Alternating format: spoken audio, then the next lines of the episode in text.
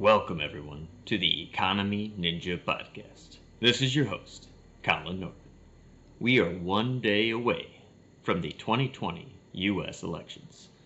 What many people have been discussing, or dreading, or hoping for, or just thinking about, is what the world will look like in November and beyond. There's a significant amount of risk facing us today, but plenty of opportunity ahead. Also, I'm not a financial advisor, and nothing I discuss here will be financial advice. It is information for you to digest as we see the world continue to change and try to navigate it. Regardless of the outcomes of the election, we find ourselves at a crossroads. There are many paths in front of us, and we have to wait to see which one we start on. And just because we start on one path doesn't mean we won't change paths later on. The one thing I can say for certain, on a day before one of the most contentious elections in memory, is this there will always be change.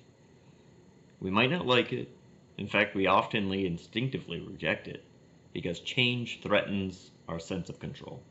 Because of that, we fear change. We fear being thrust out of our comfort zone and into the unknown. While I say this, that change is inevitable, uh, it's kind of philosophical in nature. So let's instead take a look from a historical and economic perspective. Before 1776, the United States did not exist as a sovereign nation. It was a farming colony. And at the time, for perspective, the world's population was a little less than 1 billion people. 100 years later, the United States was undergoing one of the first major periods of industrialization and became one of the dominant economies in the world. And the world's population was a little more than 1 billion people. 68 years later, in 1944, the United States had cemented itself as the most dominant economy in the world, and the US dollar had become the world's reserve currency and at this time, the world's population had approximately doubled and was a little over 2 billion people. In the decades that followed, my parents were born, and the world's population was 3 billion people. By the year I was born, the world's population was 5 billion people, and today it's nearly 8 billion people. That means, since 1944, the year the United States emerged as the world's first modern superpower, the world's population has quadrupled. To think that things don't change, or won't change, is completely resisting the reality of the world. Change and challenges show up in every possible form. And these new challenges require us to rethink and reinvent solutions in the world. So, again, my recommendation is if you don't know what to do or what to invest in right now, is to invest in yourself and develop skills because that's one thing that's guaranteed to pay you dividends in the future. Now, regardless of the election results, we face conditions and economic realities that differ from recessions in the past. In the past, the path to wealth coming out of a recession was pretty straightforward get exposure in some form to the economic expansion that follows the recession. That meant when the economy starts growing again, invest in assets that would rise in price, whether it was stocks or real estate or starting a business, because the returns that you were going to get were always worth the risk. So, what's different today? Today, we're in the middle of a recession, and stocks and residential real estate are nearly at all time high valuations. A major contributing factor to this was the suppression of interest rates for over a decade, and that has encouraged money borrowing. However, this continual borrowing has created significant debt that exists at every level of society and also threatens to strangle growth of businesses and consumers alike, as debt payments will weigh heavily on future incomes throughout society.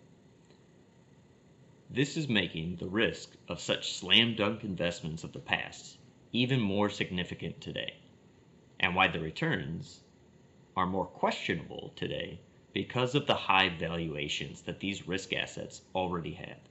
Asset prices are already supported by low interest rates, which means more spending has already been pulled forward from the future. And even with interest rates very low, and therefore the interest on all that debt is very low, it still has to be serviced. It still has to be paid as the debt payments show up. If the economy stays sluggish and incomes and revenues don't grow right now, then there's an increasing risk that large holders of debt will be unable to make those debt payments. This leads to defaults and bankruptcies. If so many people and businesses are defaulting on their debt, then they're going to lose their creditworthiness. so banks won't lend money to them. When banks aren't lending as much money into the economy, then the money supply contracts. This is deflationary and is a real risk to high asset prices. These are the types of things that start to get exacerbated in a recession. And to think that we're out of the woods already is just silly. It's going to take real policy solutions and time to see the economy recover. So we'll have to revisit this situation once the election has been decided. Also, important to note is that the election might not be decided for some time after Election Day. In many states, ballots will be accepted and counted for an extended period of time as long as they're postmarked by November 3rd. Just a handful of examples. North Carolina will accept ballots for nine days after the election. Michigan will accept ballots for two weeks after the election, and California will accept ballots up to 17 days after the election. On top of this, I would expect there to be lawsuits filed by politicians challenging the legitimacy of ballots, depending on the criteria of how they were cast, which will further cause delay to the election results. Given the current global economic conditions, I think there are currently only two realistic paths for politicians to choose between for the coming decade neither of which will be painless. The first option is choosing austerity, which is choosing to cut spending and pay down debt. This typically strangles economic activity, contracts the money supply, curbs investment, and introduces significant deflation, and likely leads to an economic depression that destroys much of the world's wealth and sends billions of people into financial instability. This is essentially what happened in the Great Depression and it becomes increasingly infeasible to choose this path as a politician because the world's population is four times larger than it was during the Great Depression.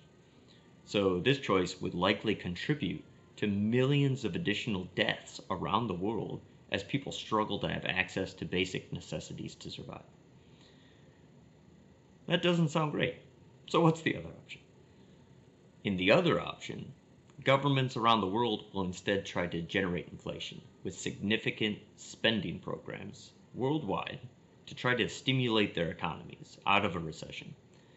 Although this could be highly stimulative, it would also be a worldwide race to debase every sovereign fiat currency. Every country will have to increase its government debt holdings with the spending programs, and then they'll print their own currency to pay back the debt while massing spending programs that generate inflation could keep increasing stocks and real estate valuations. If they fail, the valuations of the underlying assets face significant pressure from counterparty risks, since the entire world's economy is built on a foundation of debt.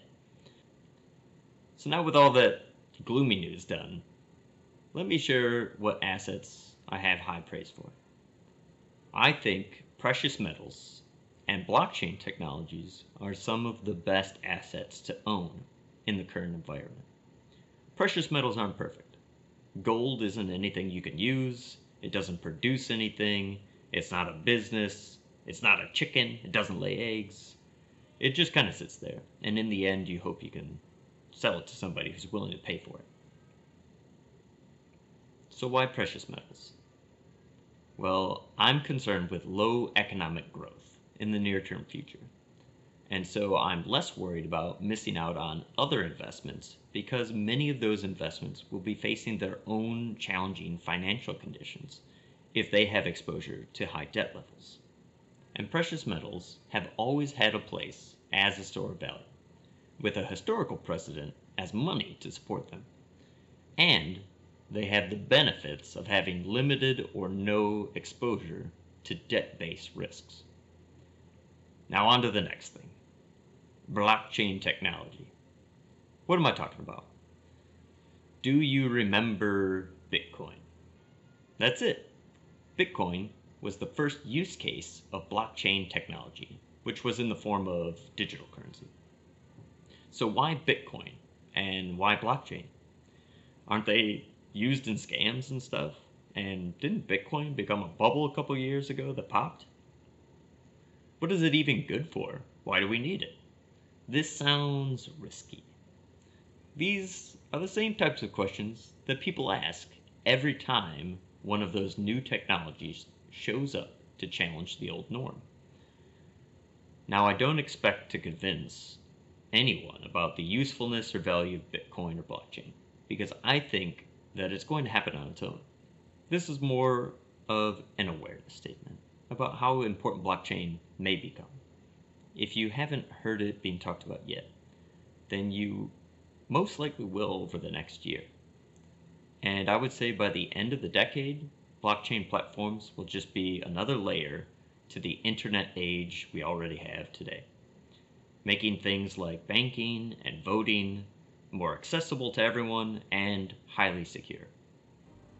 And Bitcoin, in particular, will receive a growing amount of attention as it will find greater adoption as a scarce store of value that will be coveted as a reserve asset by nations, businesses, and individuals. Far fetched, I know. But it will happen slowly and then suddenly. That's our show for today. Thank you for listening, and remember to subscribe to the podcast, and you have a lovely day.